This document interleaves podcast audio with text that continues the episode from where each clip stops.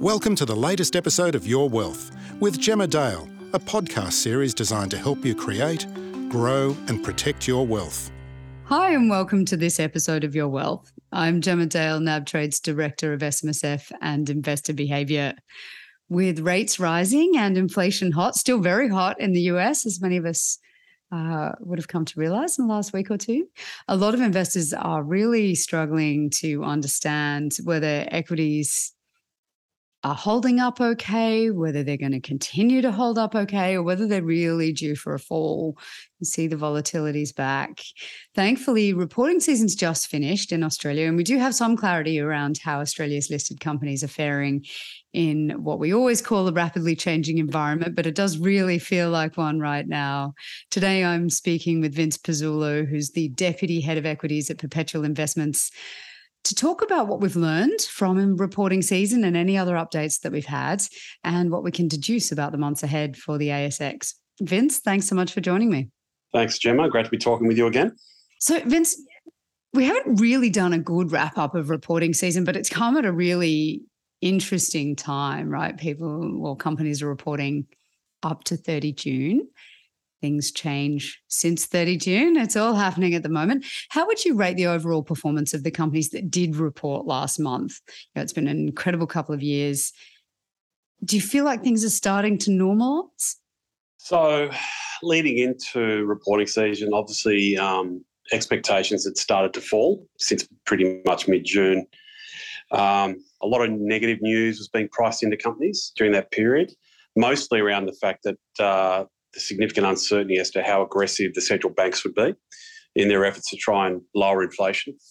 Now, regarding normalisation, it's a relative term in that if people are expecting conditions to go back to 2019 type levels, it may take a significant amount of time for this to occur, or it may never occur. Um, and the reason for this is uh, several changes have occurred in the last few years, which will delay like a, the return to pre-COVID conditions.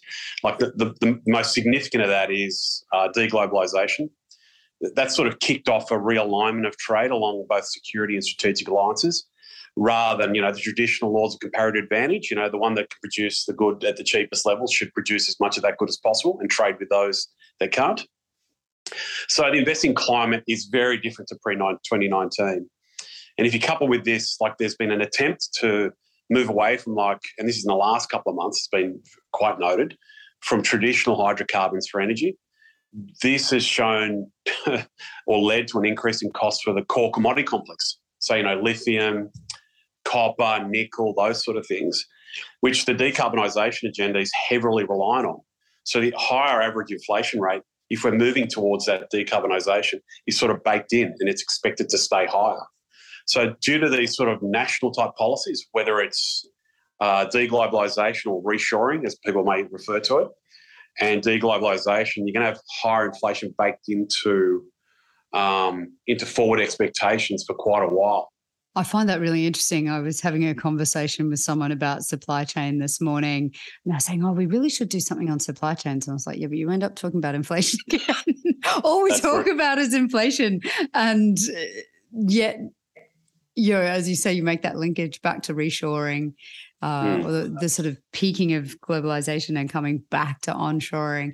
It's quite extraordinary how heavily linked all of these different components are and how they seem to be converging into a scenario that's really challenging for investors right it's uh, it's an extraordinary situation when you look at the companies that did report, did anything stand out for you in terms of guidance? Were there any predictions or outlook statements that really grabbed your attention? Talk to global factors, onshore factors, things that are really very, very poignant at this point in time? Yeah, look, um, if you, it's always interesting to look at the lead up to results season, um, and always we always keep an eye on the laggards running into results because that's where um, expectations tend to get set pretty low uh, for whatever reason. And the market tends to not focus much on the idiosyncratic risk, so the very much stock specific risk. And particularly this year, it's been a very much macro driven market rather than very stock specific. So those companies that have been the laggards for the previous several months they proved to be a bit more resilient in managing their business. So, for example, like Brambles, the market was not a believer in the guidance that they had previously given, and they were actually expecting quite poor guidance going forward from the company. They've had to deal with significant lumber inflation in the US, which they've been trying to pass on to their underlying customer base. Uh, the market didn't believe they were, uh, would be able to actually do that and maintain margins and not lose customers, et cetera, et cetera, et cetera. But the Brambles result was a lot better than expected, and management's future expectations were far better than the market was pricing in. It was actually quite a good result, uh, and it is showing that some of the things they've been doing prior to COVID, which was sort of like I hate to say I hate using the word digital transformation, but it literally is the biggest problem Brambles has is they lose pallets, as in they go missing out of the network and they're sitting in someone's yard. So they've been investing in an ability to try and track those pallets.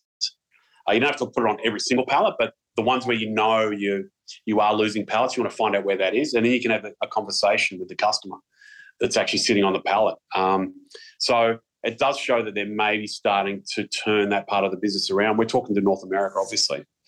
Another one which I thought was it's been a former market darling, and it, you know everyone quite loved A2 milk, but it's been it's fallen a lot from eighteen dollars down to you know four fifty type range over a very uh, short amount of time. There's been a new management team that's been brought in to fix the business up, and they've uh, set some pretty ambitious future, future targets. The new management team. Uh, the market's pretty skeptical about the steps the company had taken to try and improve. And the biggest issue here is the age of the inventory that's in several of the channels in China because it's like 12 months older uh, for infant milk formula. It's quite old uh, stock because of the significant oversupply because there's so many people supplying to, into China. Um, and then you had a drop in activity in China due to COVID. A lot of inventory was stuck in the channel. And that needed to be, that situation needed to be addressed first. And the market didn't actually believe that the management team could do it. They also, look, they, they doubted their the company's ability to re- to start growing sales again and revenue. In particular, given you've had some pretty, you know, we all know about the sporadic lockdowns that are going regionally in China, and also uh, another theme over the last few years, particularly during COVID, has been the declining birth rate in China. So, what they reported was actually an excellent result. They like they displayed excellent execution and they have a very methodical uh, shift in A2's go to market strategy, which is starting to show some benefits already. When you couple this with, you know, we like this as a factor when companies are trying to turn themselves around a bit, is that they've got a net cash balance sheet, which is almost up to 20% of the market cap of the company. Um, and particularly in an environment where higher credit costs are stronger, costs um, have never been um, having a really great balance sheet during a low interest rate environment, you never got the benefit. But in an environment where the cost of uh, credit spreads and just the base rate of, of interest rates going up will start to favour those businesses with great balance sheets. And that flexibility will provide them with future opportunities to actually execute the strategy without having to worry about you know their, their six monthly cash flow they can actually dip into their balance sheet if they need to to take a more of a longer term view the other point i wanted to sort of bring up is that a lot of companies actually didn't provide any guidance at all it's mostly due to the potential of you know the weakening consumer, the uncertainty regarding how far down revenues and margins, which are very elevated because of COVID, um, particularly thinking about the discretionary sector, retail, where there was no promotional activity required. You could just pretty much sell out everything during COVID. And COVID's actually pulled demand forward into a very tight two year period. So, in this environment, with a materially higher cost of living and limited, more importantly, limited fiscal stimulus, so corporate visibility is quite limited. This is where you have to start thinking about the future prospects of the companies you're investing in and to try and cancel out some of the short-term noise we're dealing with today. I mentioned earlier, it's a very macro-driven market.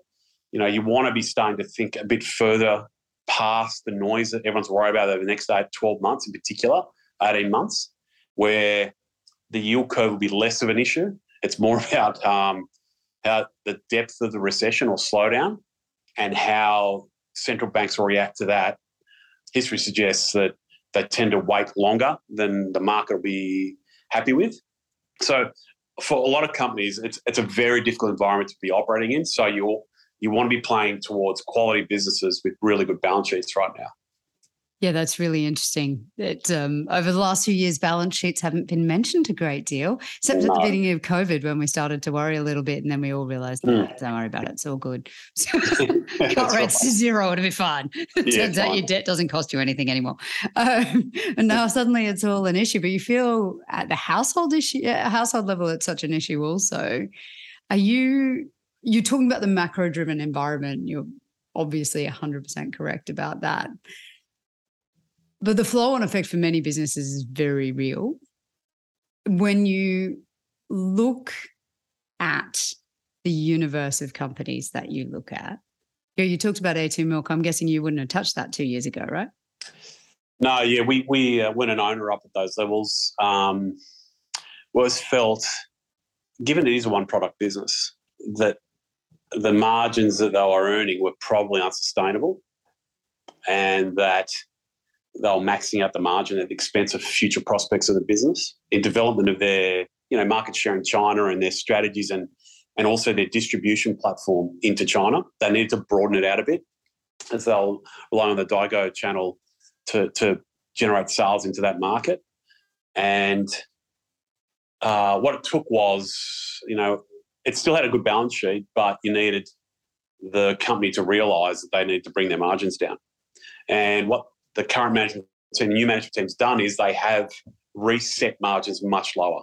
Now, for us, as a starting point, that's a lot better to be in because you reset the market expectation, but you still have a great balance sheet. And if the management can execute on the long term, their long term targets, then it, from where we are today, it's actually quite a cheap stock. And that's in our view. We do own it in all, a lot of our, our funds. The PIC, the Perpetual Equity Investment Company's got a pretty significant position in it. Uh, and so, yeah, you're right. Uh, these sort of companies, again, the former darlings, we tend not to play around. They're great businesses, but sometimes you can find chinks in the armor where you can just have to be patient and wait for the market to realize it. I find that really interesting because often fund managers like yourself, you will exclude a number of companies because of the valuations and just go, nah, it's far too expensive and we can see the risks. Um, we don't often hear about you guys coming back and going, do you know what? It's cheap enough now and we can see them doing the turnaround and it's starting to work. So that's quite exciting. Look, it's, it, you know, a lot of companies during the life cycle of a company will go from a hero to a zero pretty quickly. And as long as the fundamentals of the business are intact and the industry structure is pretty healthy, it's about, you know, the, where I've lost most of the money is when the management aren't particularly good. It doesn't actually align with the interests of the shareholders, but more importantly, you know, trying to force a, a company that doesn't grow to grow. And usually the way management typically does that is by using up the balance sheet, borrowing and making acquisition, an acquisition-led strategy. Historically, they haven't turned out great. Occasionally, companies that have really good balance sheets will wait for a, a pretty significant business cycle and use that balance sheet at the lows of the, their industry cycle, and that's when you can add a bit of value. But you know, with A2, we always recognised it as a high quality business, and it's a good brand, uh, and that was maintained even though they had some issues regarding the development of their end markets. But now they've lined up with what we believe is, if we've met the management team quite a few times, they are a high quality manager and they've proven it now. They're a quality management team, and that the, the strategy they're embarking on does seem to fit where A2 is in its life cycle. That's a really cool story. And I think a lot of investors will be excited to hear it. A2 is one of those ones that a lot of retail investors do look at and uh, and liked it when it was high and wonder yeah. about it when it's low. So it's um it's uh, it's always on everybody's watch list. You've talked about the macro environment and how challenging it is and I think how challenging it's going to become. Do you feel the market has brought or sort of come back sufficiently to reflect those risks? Or do you think there's still quite a bit of room for caution with some of the companies that are still looking a bit toppy? Uh, look, I previously sort of mentioned that the, building blocks of inflation, it was actually already been baked in well before COVID. As I mentioned to you regarding decarbonisation, you know, we, we, the war in Ukraine has shown up how heavily reliant and how very finely balanced the global energy system is. Uh, that it doesn't take shocks particularly well. So that, that was already happening before because the oil and gas companies were cutting their capex materially and they weren't replacing declining uh, fields. So the net supply was actually sort of shrinking on a forward basis because they're acting rationally. They're saying, you know, they want people don't want their product in the future. So they're being, well, why we continue to invest? And all it took was a slight shift in demand. Uh, and for, as I mentioned to you before, for strategic political reasons, geopolitical political reasons, you've had the whole system get upended. And what moves first? Price. The consumer is the main issue here is the consumer is now sort of, and this is one of the concerning things we look at is they're starting to dip into their lines of credit. Uh, in particular, one thing we've been looking at is that the level of home equity withdrawals actually stepped up recently. And people do that, you know, try to maintain their lifestyle, or they're just trying to meet the higher cost of living. So credit is usually used to fill in the differences. So these are one of the things we look at as a risk, which the market sort of knows there's maybe a problem, but they're not identifying it yet. What really concerns us is why the market's sort of on top of the inflation story, in a sense that they know it's there.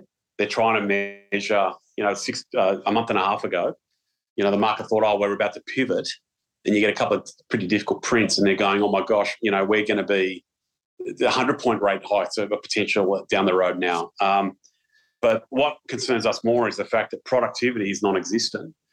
You know, this typically manifests as, as higher rates of inflation. And, you know, the Australian government has talked about real wage growth, not nominal, real wage growth, which typically means that sort of like a self reinforcing cycle for inflation. What does that do? Typically will force central banks to be more aggressive. Most people today in the market have never experienced a really aggressive rate rising cycle and what that does to asset markets. Um, look, inflation will probably settle down at some stage, but going back to 2% won't happen for a while. This means that if central banks are targeting 2% inflation, the only way they can sort of get there is to lower demand like materially. And it's a bit different this cycle. It's a bit more like the 70s potentially, in that the supply response, in particular in commodities, but the commodity companies are um, are being managed for price rather than volumes. Uh, and to make matters a bit worse, in a sense that that inflation is going to probably be a bit persistently higher. Uh, you know, I mentioned earlier all the good balance sheets. A lot of them are in the resource companies. They've actually paid down debt, running net cash balance sheets, so they don't have to continue to produce to try and maintain, like to pay off debt, etc., or creditors. They can actually sit on their cash balance sheets and not run their mines at, at 100%. They can actually manage the price of the underlying commodity.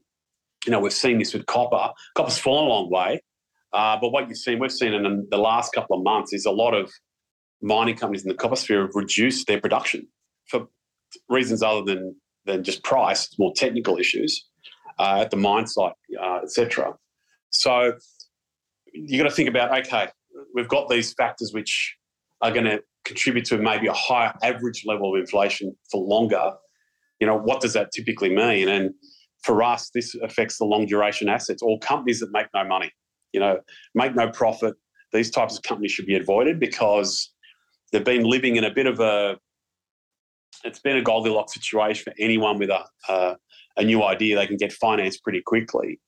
And these these businesses are marginal style businesses. They do require pretty healthy equity markets and, more importantly, access to capital in the debt markets, whether it's a private debt market or publicly traded or the public markets.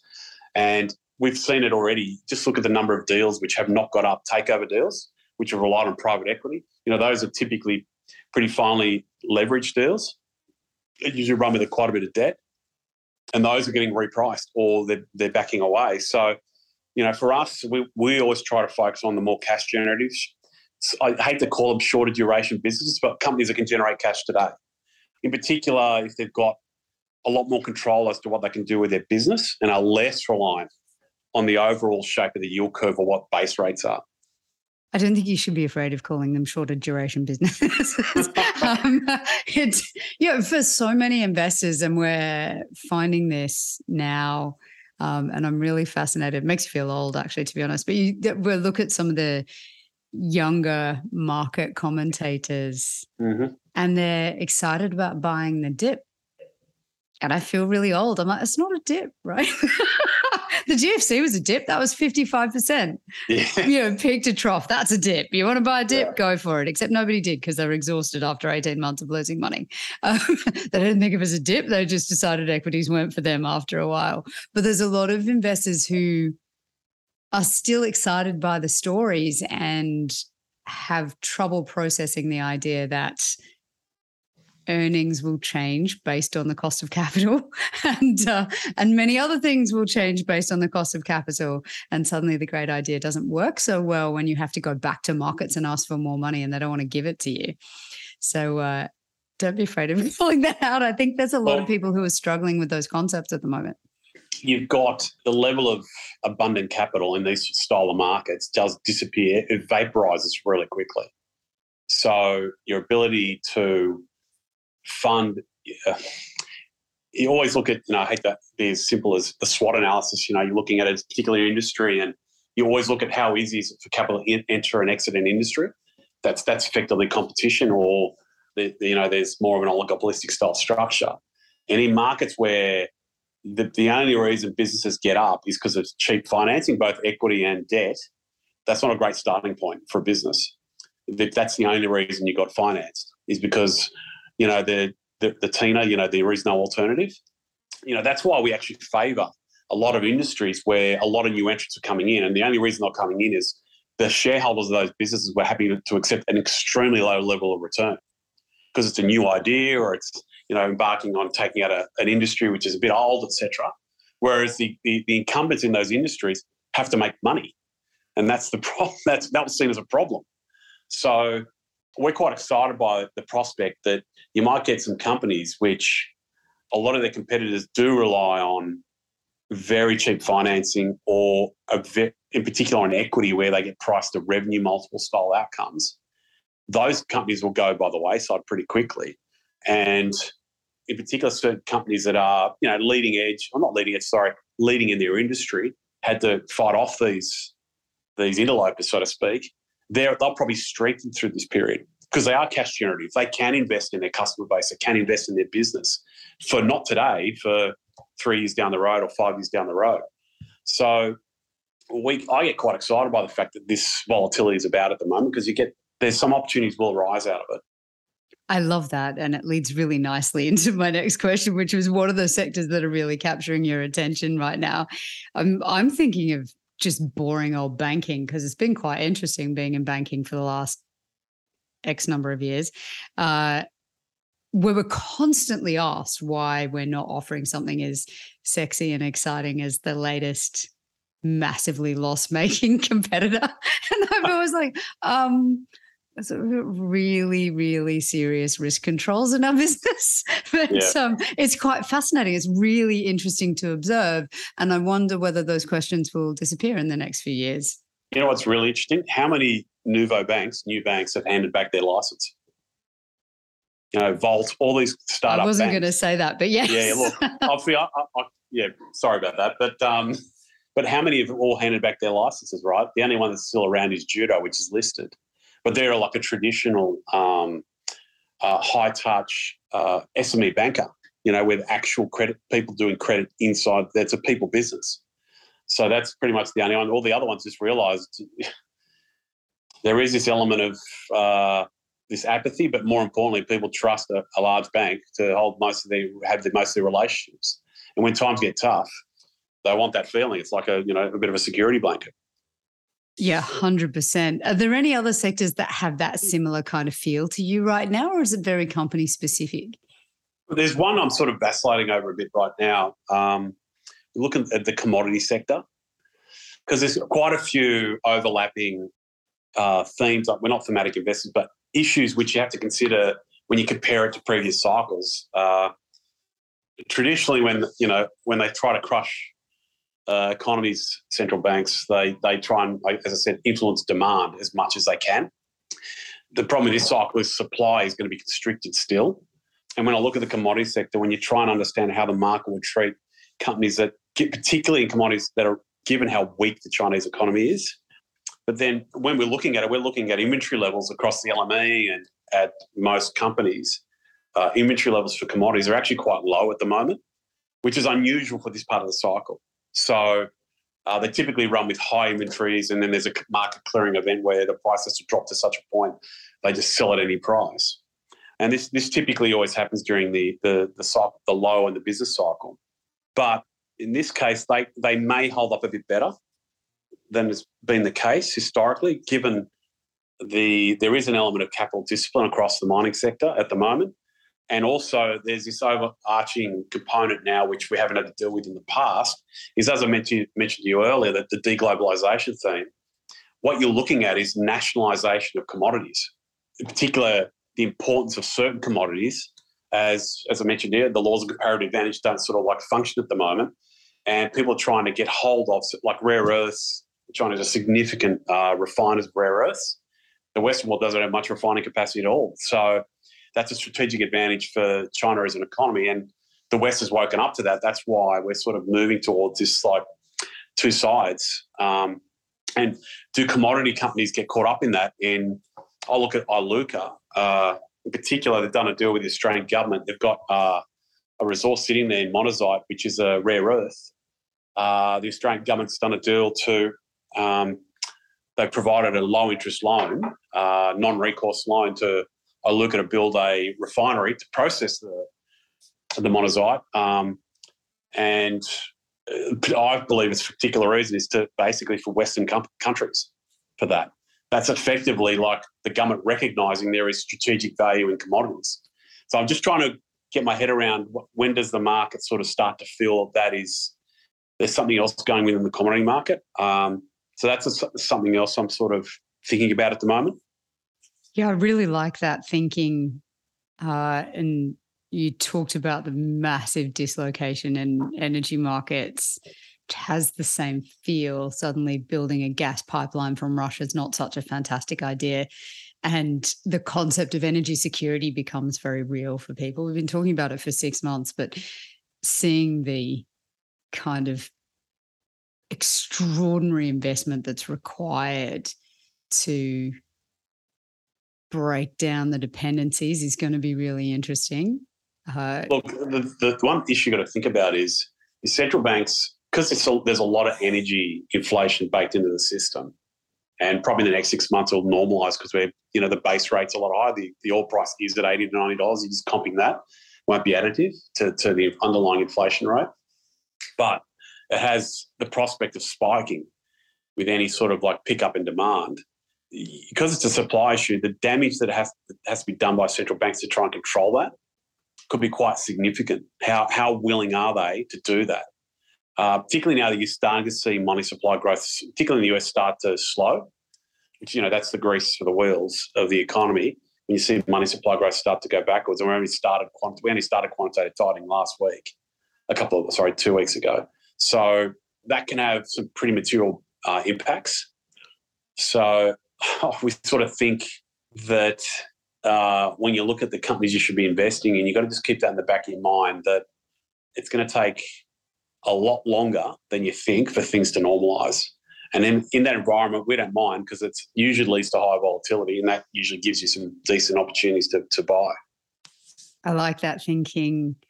On that subject, so there will be winners out of this and we're working on some content at the moment.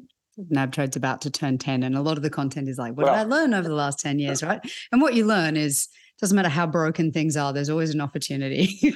There's always a way to be part of the winners and there are winners even in very broken uh, upsetting parts of the market and upsetting parts of the cycle. But are there any things that you are definitely trying to avoid at the moment the things that really do look too hot to touch?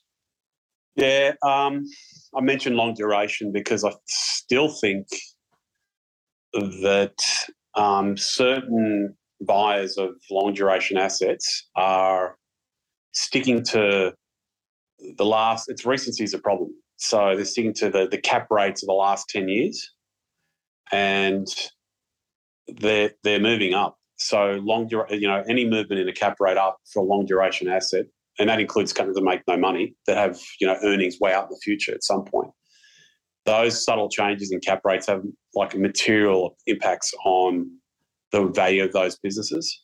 Um, but we've talked about that before. I think one other area is, is discretionary, uh, retail in particular, and it's obviously it's there's quite it's already been mentioned before. I'm, I'm sure a lot of your listeners have, have read this, but you know, gross margins are really high, and everyone's trying to work out how quickly those gross margins normalise. I'm starting to think that the market's trying to put that in the in the numbers already.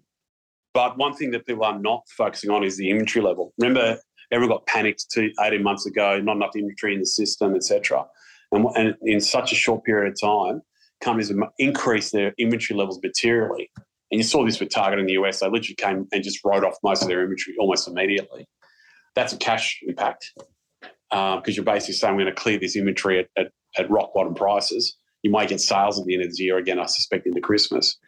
But be very careful of companies that have a, a quite a high level of obsolescence in their inventory. So, you know, a fashion item can go out of fashion pretty quickly. Don't ask me what I'm talking about there about fashion. I'm clueless about that stuff. But anything that has a high obsolescence, the risk is that um, you do get write-offs of inventory. And if you haven't got a good balance sheet to be able to wear that, it could cause some balance sheet stress. So there, there's some areas, um, you know, when you think about auto parts, that stuff you can keep it on. It's usually reasonably high gross margin, and it doesn't turn as much as other retail sectors. But those parts can sit on the shelf for a while, and they don't they don't go obsolete. So you can you can always sell through that. So, but that's one other that's at the other extreme of companies that tend to have low obsolescence of inventory.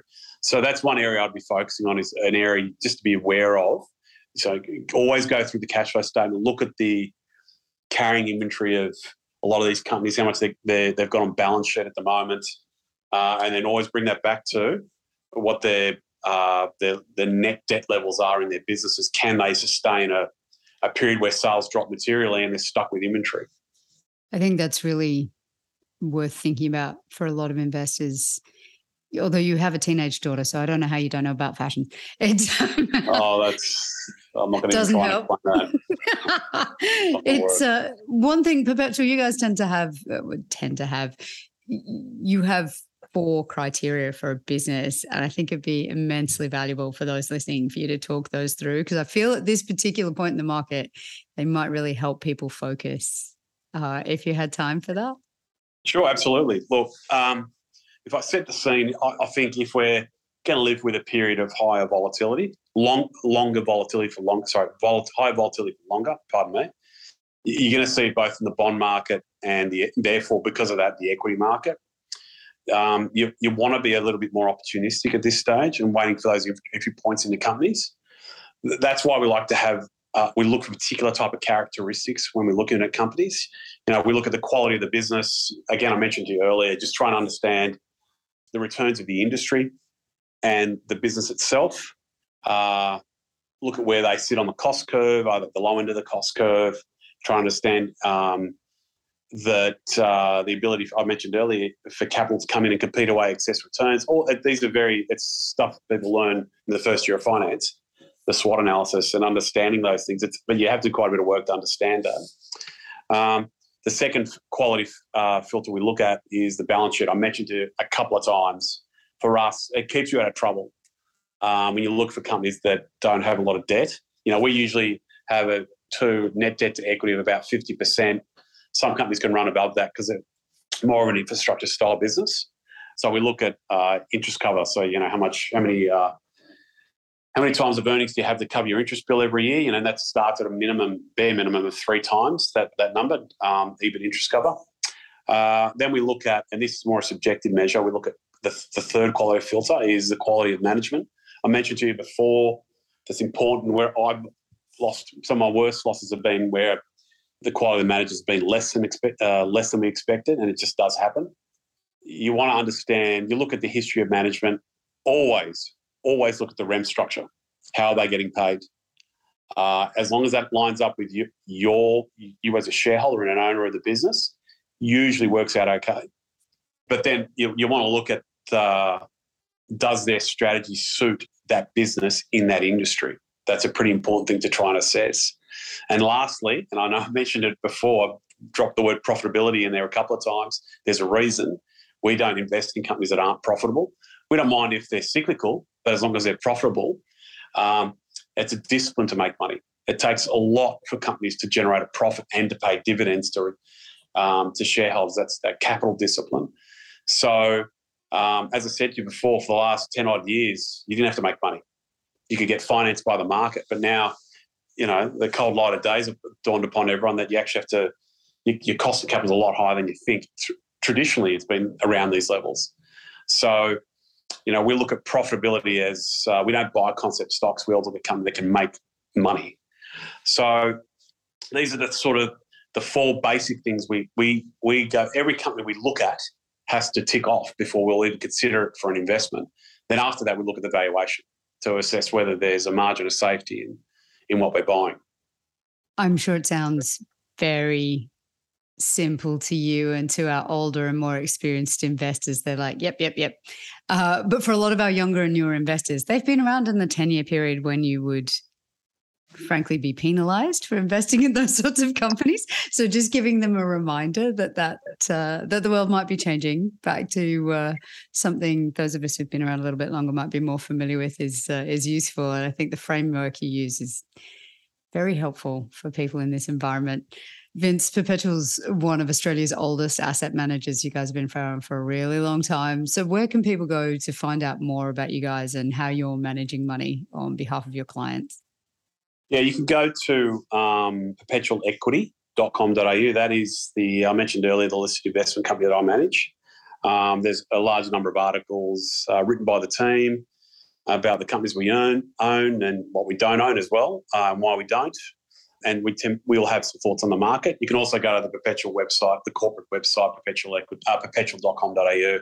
You get access to all the uh, the asset classes that we manage, and you can get we have articles and uh, videos, etc., on there as well. Vince Pezzullo from Perpetual Investments. Thanks so much for joining us today. Thanks, Gemma. Thank you so much for listening. Also, as always, we love hearing from you. We've received fantastic feedback. We love getting your questions. Please just email us at yourwealth at nab.com.au. And I look forward to talking to you again soon. I'm Gemma Dale. Thanks for listening. Thanks for listening to Your Wealth with Gemma Dale. To stay up to date, please subscribe to this podcast series or email us at yourwealth at nab.com.au. Please note that any advice provided in this podcast has been prepared without taking into account your objectives, financial circumstances, or needs. Before acting, you should consider the appropriateness of the information. To find out more, please visit nab.com.au.